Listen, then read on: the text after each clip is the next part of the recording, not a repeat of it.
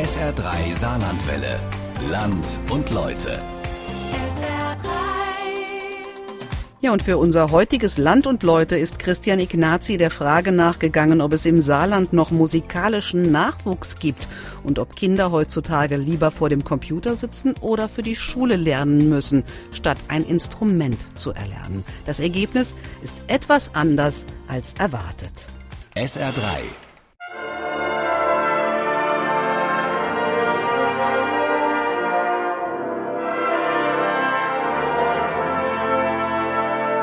Also im Posaunenchor hatte ich angefangen sehr früh mit, ich glaube, zwölf Jahren oder so. Und das war damals ja der Ausgleich eigentlich zur, zum, zum Schulalltag, dass man abends nach Hause äh, oder mittags nach Hause gekommen ist und hat sich abends dann auf die Probe gefreut, die auch nicht immer leicht war und oft auch anstrengend in der Zeit, aber trotzdem hat man die Arbeit gerne investiert und äh, es war immer ein Ausgleich zum, zum Lernen und Arbeiten, Schreiben äh, in der Schule hat der Posaunenchor als, als Orchester da immer gut geholfen.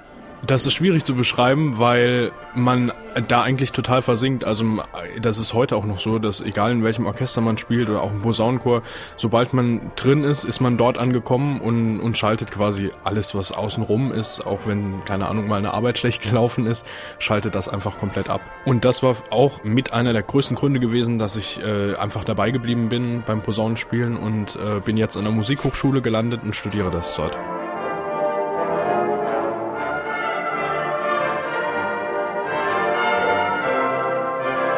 Matthias Schirk hatte im Alter von sechs Jahren mit dem Posaunespielen begonnen und studiert heute an der Hochschule für Musik Saar. Der 20-jährige Saarländer ist so etwas wie der Idealfall für die Musikschaffenden im Land. Für die Musikschulen, die in ihm ein Beispiel für die geglückte Förderung sehen, für die Musikvereine, die sich darüber freuen, wenn einer der ihren ein Hobby zum Beruf macht. Und das in der heutigen Zeit. Ende 2015 veröffentlichte das Statistische Bundesamt die 13. koordinierte Bevölkerungsvorausberechnung. Das Ergebnis? Ende 2013 lebten fast 991.000 Menschen im Saarland. Der Berechnung zufolge könnten es im Jahr 2030 rund 96.000 weniger sein. Damit trifft der Bevölkerungsrückgang das Saarland sogar wesentlich stärker als Deutschland insgesamt. Besonders stark betroffen ist die Gruppe der unter 20-Jährigen, denn die Geburtenzahlen gehen immer weiter zurück. Während es 1970 noch 361.000 unter 20-Jährige im Saarland gab, waren es 2013 nur noch 163.000. Es gibt also immer weniger Kinder und Jugendliche im Saarland. Bedeutet das zwangsläufig, dass Musikvereine sterben? Bedeutet das, dass Musikschulen weniger Zulauf haben? Interessieren sich die Kinder heutzutage überhaupt noch für Musik, vor allem für klassische Musik? Und wie wirken sich bildungsferne und elektronische Musik auf die Motivation und Möglichkeit aus, ein Instrument zu lernen? Um diese Fragen zu beantworten, bin ich auf Spurensuche gegangen.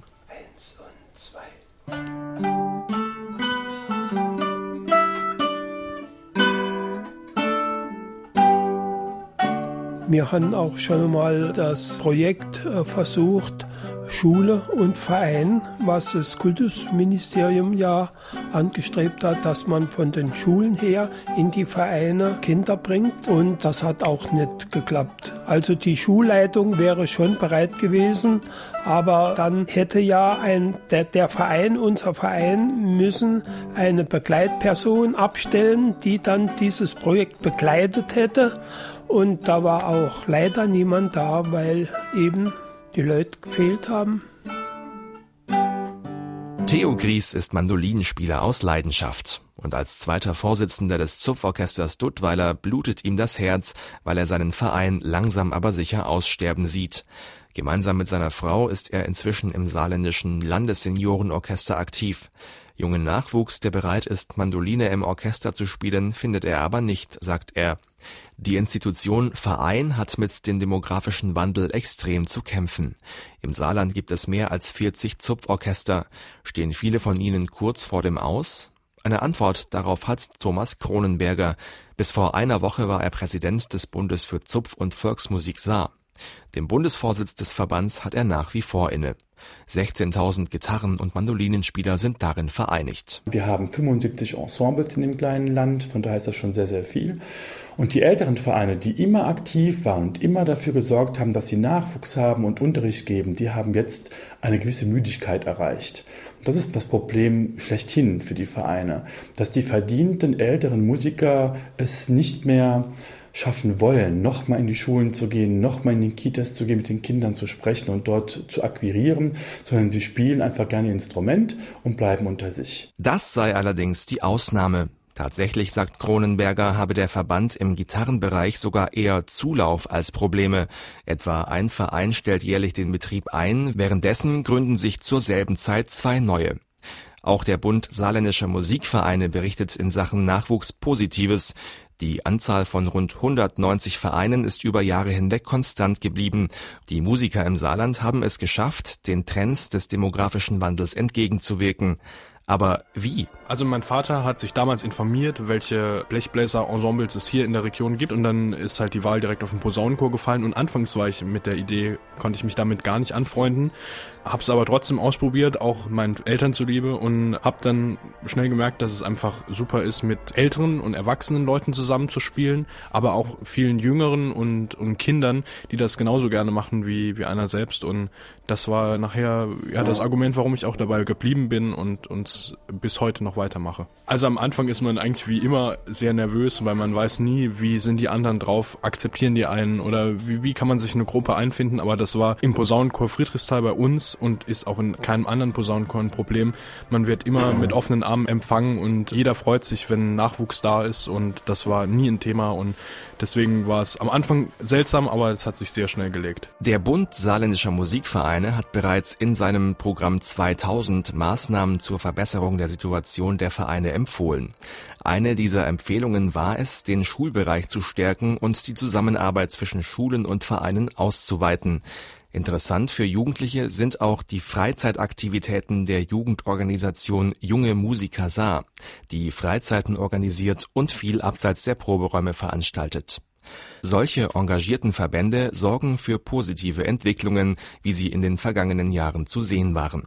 2005 spielten 18 Prozent der Jugendlichen zwischen 12 und 19 Jahren ein Instrument, 2015 waren es 23 Prozent. Nachwuchsprobleme sehen anders aus, sagt auch der Vorsitzende des Bunds saarländischer Musikvereine, Josef Petri. Ja, in der Tat ist es so, dass halt einfach prozentual hat einfach sich die Kinder und Jugendlichen, die ein Instrument lernen wollen, die singen wollen, die sich kulturell betätigen wollen, nicht weniger geworden sind. Und das hat die sogenannte JIM-Studie ergeben. Und das ist sehr ermutigend für mich, für uns. Und das dürfte auch ermutigend sein für all diejenigen, die im Land damit betraut sind, sich um unseren kulturellen Nachwuchs Sorge zu machen.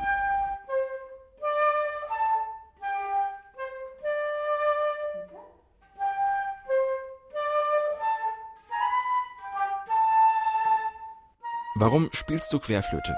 Weil ich Lust habe. Ich war hier mal bei so einem Vorstell Dingens halt Tag und dann habe ich die halt gesehen und dann habe ich mir entschieden, dass ich das halt spielen will. Der Vorstelltag nennt sich Instrumentenkarussell. An der Musikschule Sulzbach-Fischbachtal finden regelmäßig solche offenen Stunden statt, in denen sich interessierte Kinder und Jugendliche unterschiedliche Instrumente ansehen. Das Mädchen, das jetzt Querflöte lernt, hatte das Instrument nicht einmal angespielt, da hatte es sich schon dafür entschieden. Dieser Reiz, etwas Neues zu entdecken, funktioniert bei vielen. Auch bei Musikstudent Matthias Schirk, für den das Instrumentenkarussell der erste Berührungspunkt mit der Posaune war, obwohl es mit Gitarre, Cello und Schlagzeug auch andere Möglichkeiten gegeben hätte. Schlagzeug war so, hatte ich damals schon viele Freunde, die das gemacht haben und war nicht das Besondere, was ich irgendwie wollte. Und Posaune war vielleicht genau das, was man irgendwie noch nie so oft gesehen hat und was irgendwie spannend war, da einen Ton halt rauszukriegen. Und letztendlich habe ich mich dann ja zur Posaune auch deshalb entschieden, weil es was Besonderes war. Auf jeden Fall war es ein gutes Gefühl, sonst hätte ich wahrscheinlich das nicht so lange noch weitergemacht. Also das auf jeden Fall.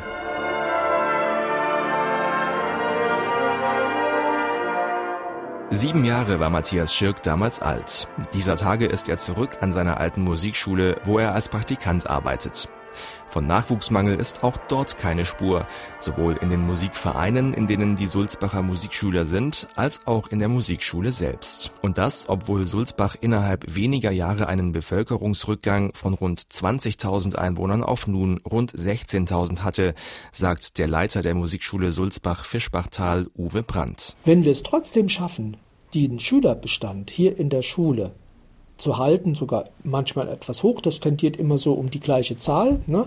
Darüber hinaus durch unsere vielen Projekte in den Grundschulen aber viel mehr Schüler zu erreichen. Also wenn Sie sich vorstellen, wir haben rund, ich sage es jetzt mal so rund, 600 Schüler im originären Musikschulbereich hier, haben wir nochmal in den Grundschulen, kommen nochmal 300 bis 400 dazu. Während die Gemeinden Einwohner verlieren, steigt die Zahl der Musikschulen also. Und zwar deutlich, wie die Zahlen beweisen, die der erste Vorsitzende des Landesverbands Saar im Verband Deutscher Musikschulen, Dieter Boden, vorliegen hat. Rund 11.000 Musikschüler gibt es im Moment an saarländischen Musikschulen. 2012 waren es noch 6.800, 2006 sogar nur 4.400.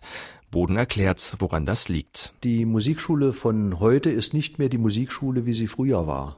Früher war es üblich, dass die Kinder ihren Instrumentenkoffer genommen haben, sind in unser, in, die, in das zentrale Musikschulgebäude gekommen, haben dort ihren Unterricht erhalten und sind wieder zurückgegangen. Und heute ist es so, dass die Anforderungen der Gesellschaft im Rahmen Schulzeitverdichtung, Ganztagsschule dazu geführt haben, dass die Kinder gar nicht mehr so viel Zeit haben, zu uns zu kommen. Und wir haben frühzeitig Konzepte entwickelt, die uns dahin geführt haben, dass wir in die Schulen gehen und unseren Unterricht dort anbieten. Diese Musikschüler, die die Musikschulen an den allgemeinbildenden Schulen unterrichten, fließen in die Statistiken mit ein, weshalb die Schülerzahl so in die Höhe geschossen ist. Doch auch an den Musikschulen selbst sind die Schülerzahlen nicht gesunken, sagt Boden. Ein Beispiel für ein Projekt, das Kinder früh an die Musik bindet, nennt sich Früh übt sich im Landkreis Merzig-Wadern. Wir hatten die Idee, dass wir in den Kindergärten in unserem Landkreis vor allem jetzt eine Bildungsgerechtigkeit herbeiführen wollen. Früher war es so, dass man musikalische Früherziehung gebucht hat, dass die Kinder, die es bezahlen konnten, dann aus ihren Gruppen herausgeholt worden sind und dann eine Stunde unterrichtet unterrichtet worden sind, dann nochmal zurückgingen. Und heute ist es so, dass wir in den Kindergarten gehen und völlig kostenlos eine Musikalisierung für alle Kinder anbieten können, unabhängig von ihrer Herkunft und unabhängig von ihren finanziellen Möglichkeiten. Und das ist natürlich richtige Bildungsgerechtigkeit. Andere Musikschulen gehen ähnliche Wege, wie zum Beispiel die Musikschule Sulzbach-Fischbachtal. Wir machen Tage der offenen Tür, wir machen Kreativwochen mit den Kindern mit allen Instrumenten um die zu den Instrumenten zu bekommen, um das Interesse zu wecken. Und das mündet oft in Unterrichtsverhältnisse oder in Spielkreise, wo dann die Wurzeln gelegt werden. Das ist natürlich besonders wichtig, gerade im Grundschulbereich. Finanzieren kann die Musikschule das über unterschiedliche Möglichkeiten. Etwa durch Sponsoring, um das sich der Musikschulleiter kümmert, oder durch eine Förderung der Landesregierung. Es gibt allerdings auch, und da sind wir sehr, sehr dankbar für, tolle Projektunterstützung seitens des Kultusministeriums des Landes im Rahmen der sogenannten kreativen Praxis. Diese kreative Praxis ist dazu da, dass in allgemeinbildenden Schulen Projekte, sei es jetzt aus der Musik oder der Kunst oder auch im Sport, ähm, unterstützt werden, finanziell unterstützt werden. Da können also Musikschulen natürlich mitmachen, aber auch Sportvereine oder halt Kunstvereine, was auch immer.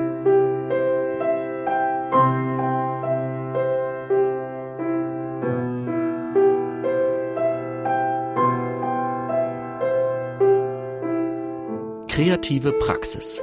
Die Schule sucht sich einen Kulturverein, zum Beispiel Musikverein, Chor, Amateurtheater am Schulort. Oder einen Kulturschaffenden als Kooperationspartner. Auf der Basis einer Kooperationsvereinbarung zwischen Schule und Kulturverein bzw. Schule und Kulturschaffendem arbeitet der Projektleiter kreativ mit den Schülern. Insgesamt stehen maximal 40 Unterrichtseinheiten, kleines Projekt, a 45 Minuten oder 80 Unterrichtseinheiten, großes Projekt, a 45 Minuten zur Verfügung. Die Unterrichtseinheiten können über die Laufzeit eines Schuljahres verteilt sein oder zeitlich komprimiert stattfinden, beispielsweise in Form einer Projektwoche. Langsam aber sicher setzt sich das Puzzle zusammen. Während die Musikvereine und Musikschulen ihrerseits viel für die Nachwuchsarbeit tun, bildet die Politik mit ihren Fördermitteln und Programmen den dritten Baustein der Nachwuchsförderung im Saarland, die die Zahlen der jungen Musiker trotz Bevölkerungsrückgangs konstant halten und sogar steigen lassen. Nach eigenen Angaben fördert das Ministerium für Bildung und Kultur den musikalischen Nachwuchs mit insgesamt 725.000 Euro jährlich. Eva Molter ist Projektleiterin für die kreative Praxis, die pro Jahr rund 300 Projekte ermöglicht. Das geht vom Bläserunterricht über allgemeine Musiklehre bis zu Tanz. Die Musiklehrerin sieht das Projekt als große Möglichkeit der musikalischen Breitenförderung. Ja, absolut. Die, äh, die kreative Praxis muss ja praktisch im außerschulischen Unterricht, also im Nachmittagsbereich stattfinden, darf ja nicht während der Unterrichtszeit sein, das ist eine Bedingung. Und da werden natürlich Angebote gemacht, die sonst eine Schule eben nicht leisten kann, weil sie auf diese Mittel zurückgreifen kann und dann halt auch jemand von außen kommt, der dann mit den Kindern das macht. Das ist natürlich, und jede Schule sucht halt für sich das raus, was passt zu mir. Das Projekt Kreative Praxis bekommt im laufenden Schuljahr Fördermittel in Höhe von 244.000 Euro an Sondermitteln plus zusätzlich 60.000 Euro von der Landesakademie für musisch-kulturelle Bildung und 10.000 Euro von der Arbeit und Kultur Saarland GmbH, wie vom Ministerium zu hören ist. Neben der kreativen Praxis fördert die Landesakademie jährlich besonders begabte Kinder in einem Musikmentorenprogramm, das sie im besten Fall als positiver Nebeneffekt dazu animiert, später einen musikpädagogischen Beruf anzustreben.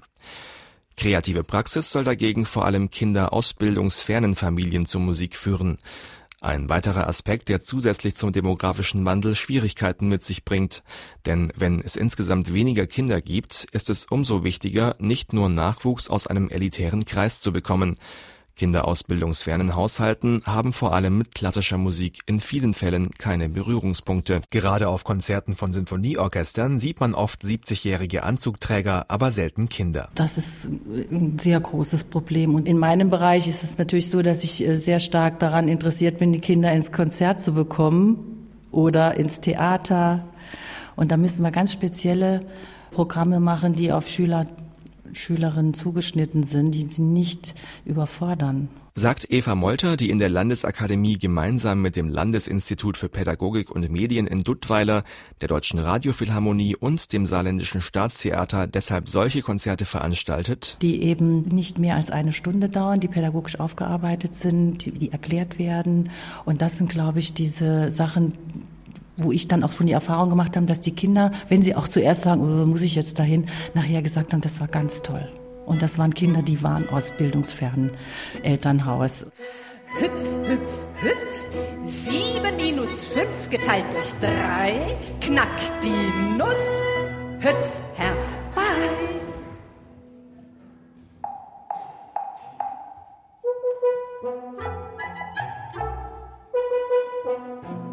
Mit ihren Kinderkonzerten leistet die Deutsche Radiophilharmonie im Saarland einen großen Beitrag dazu, junge Menschen für Musik zu interessieren.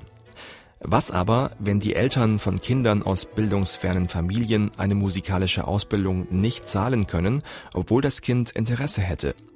Hier hilft das Projekt Kreative Praxis, das es Kindern ermöglicht, zumindest in der Schule zu musizieren. Außerdem gibt es ein Programm der Bundesregierung namens Kultur macht stark, das etwa die Grundschüler in Wattgassen flächendeckend mit Flöten ausgestattet hat. Ein weiterer Weg sind Spenden, Sponsorings und private Zuwendungen wie die der Dr. Monika May Stiftung. Die Saarbrücker Ärztin gründete ihre Stiftung 2007 und fördert seitdem talentierte Kinder, deren Eltern eine musikalische Ausbildung nicht finanzieren können. Das ist einmal im Jahr ein Vorspiel.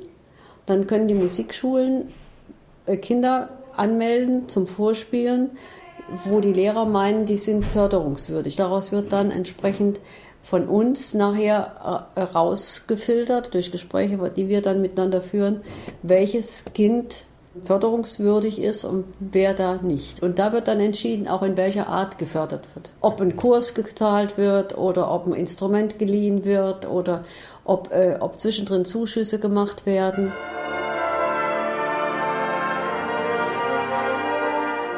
Also ich komme aus einem Elternhaus, das eigentlich mit Musik gar nichts am Hut hatte. Also weder meine Schwester noch meine Eltern auch nicht, äh, hatten beide kein Instrument gespielt. Die Großeltern hatten kein Instrument gespielt.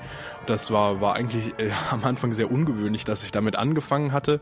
Damals hatte ich auch nur Unterricht alleine, also den Einzelunterricht in der Musikschule und ähm, habe eigentlich Vorspiele gehasst. Also ich wollte nie vor, vor Leuten vorspielen und deswegen war auch diese Förderung gar kein Thema. Ich war in der glücklichen Lage, dass halt meine Eltern das für mich finanzieren konnten, dass, dass ich die Möglichkeit hatte. Wer nicht in dieser glücklichen Lage ist, bekommt Fördermittel, Schulprojekte, Freizeitaktivitäten, die Maßnahmen leuchten ein. Aber wer interessiert sich heutzutage noch für Musik? Immer wieder hört man von Kindern, die nur noch vor dem Computer sitzen, wenn sie neben der Schule überhaupt Zeit haben. Die Antwort darauf ist einfach. So gut wie jeder interessiert sich für Musik in irgendeiner Form. Die Förderprogramme versuchen die Kinder dort abzuholen, wo ihre Interessen liegen.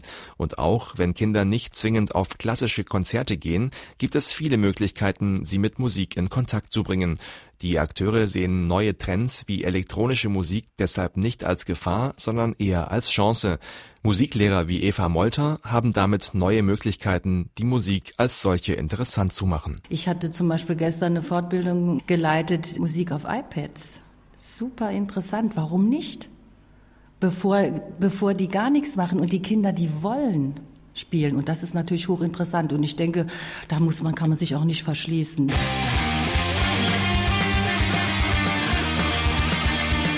Tablet-PCs haben einen großen Reiz auf Kinder und Jugendliche.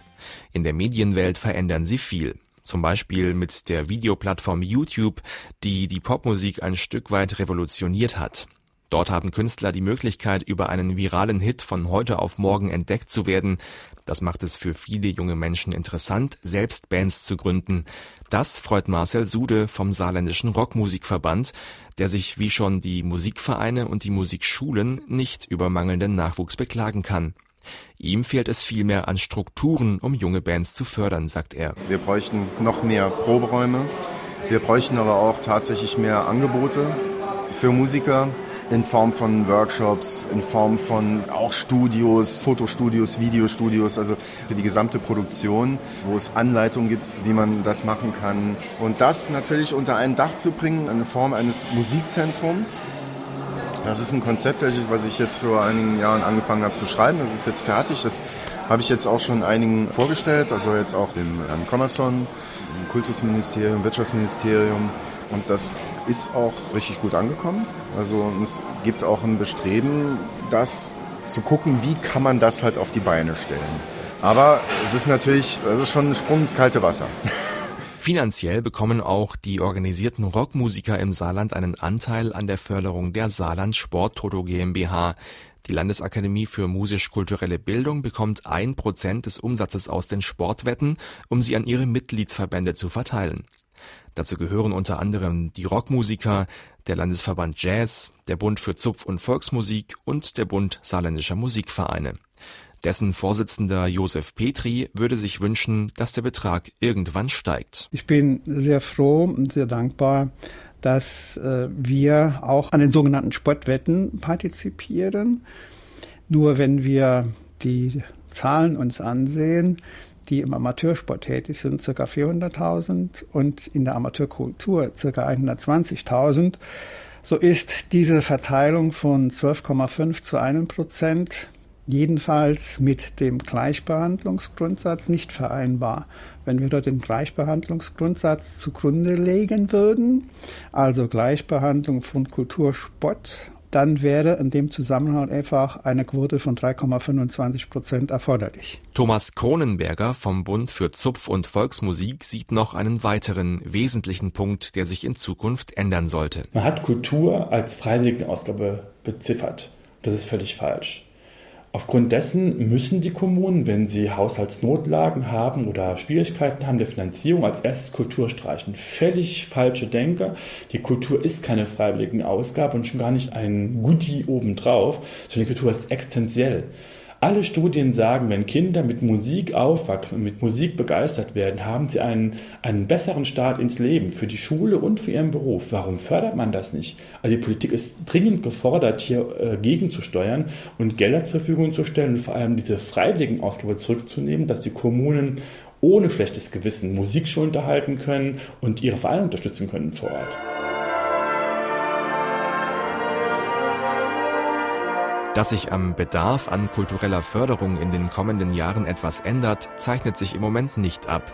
Während freiwillige Feuerwehren um Nachwuchs ringen und Sportvereine ihre Jugendmannschaften in Spielgemeinschaften zusammenschließen müssen, ist die Anzahl der Jugendlichen, die ein Instrument spielen, gestiegen. Und immer wieder findet sich einer, der bis in den Beruf dabei bleibt. Also die Idee zum Musikstudium hatte ich eigentlich schon sehr früh, weil ich mich immer gefragt hatte, auch wenn es dann in der Schule in Praktikum ging, was ich halt später mal machen werde. Man wird von jedem gefragt und das war eigentlich, Musik war immer das, was ich eigentlich immer gemacht habe. Wenn es einem schlecht geht, wenn es einem gut geht, Musik ging immer. Und so hat sich das dann über die Jahre entwickelt. Bestimmt schon der erste Gedanke war mit 13 oder 14 Jahren. Und da bin ich da halt dabei geblieben. Und Musiklehrer ist auf jeden Fall eine der Aufgaben, die ich gerne im später auch machen würde. Die Kulturschaffenden können sich glücklich schätzen.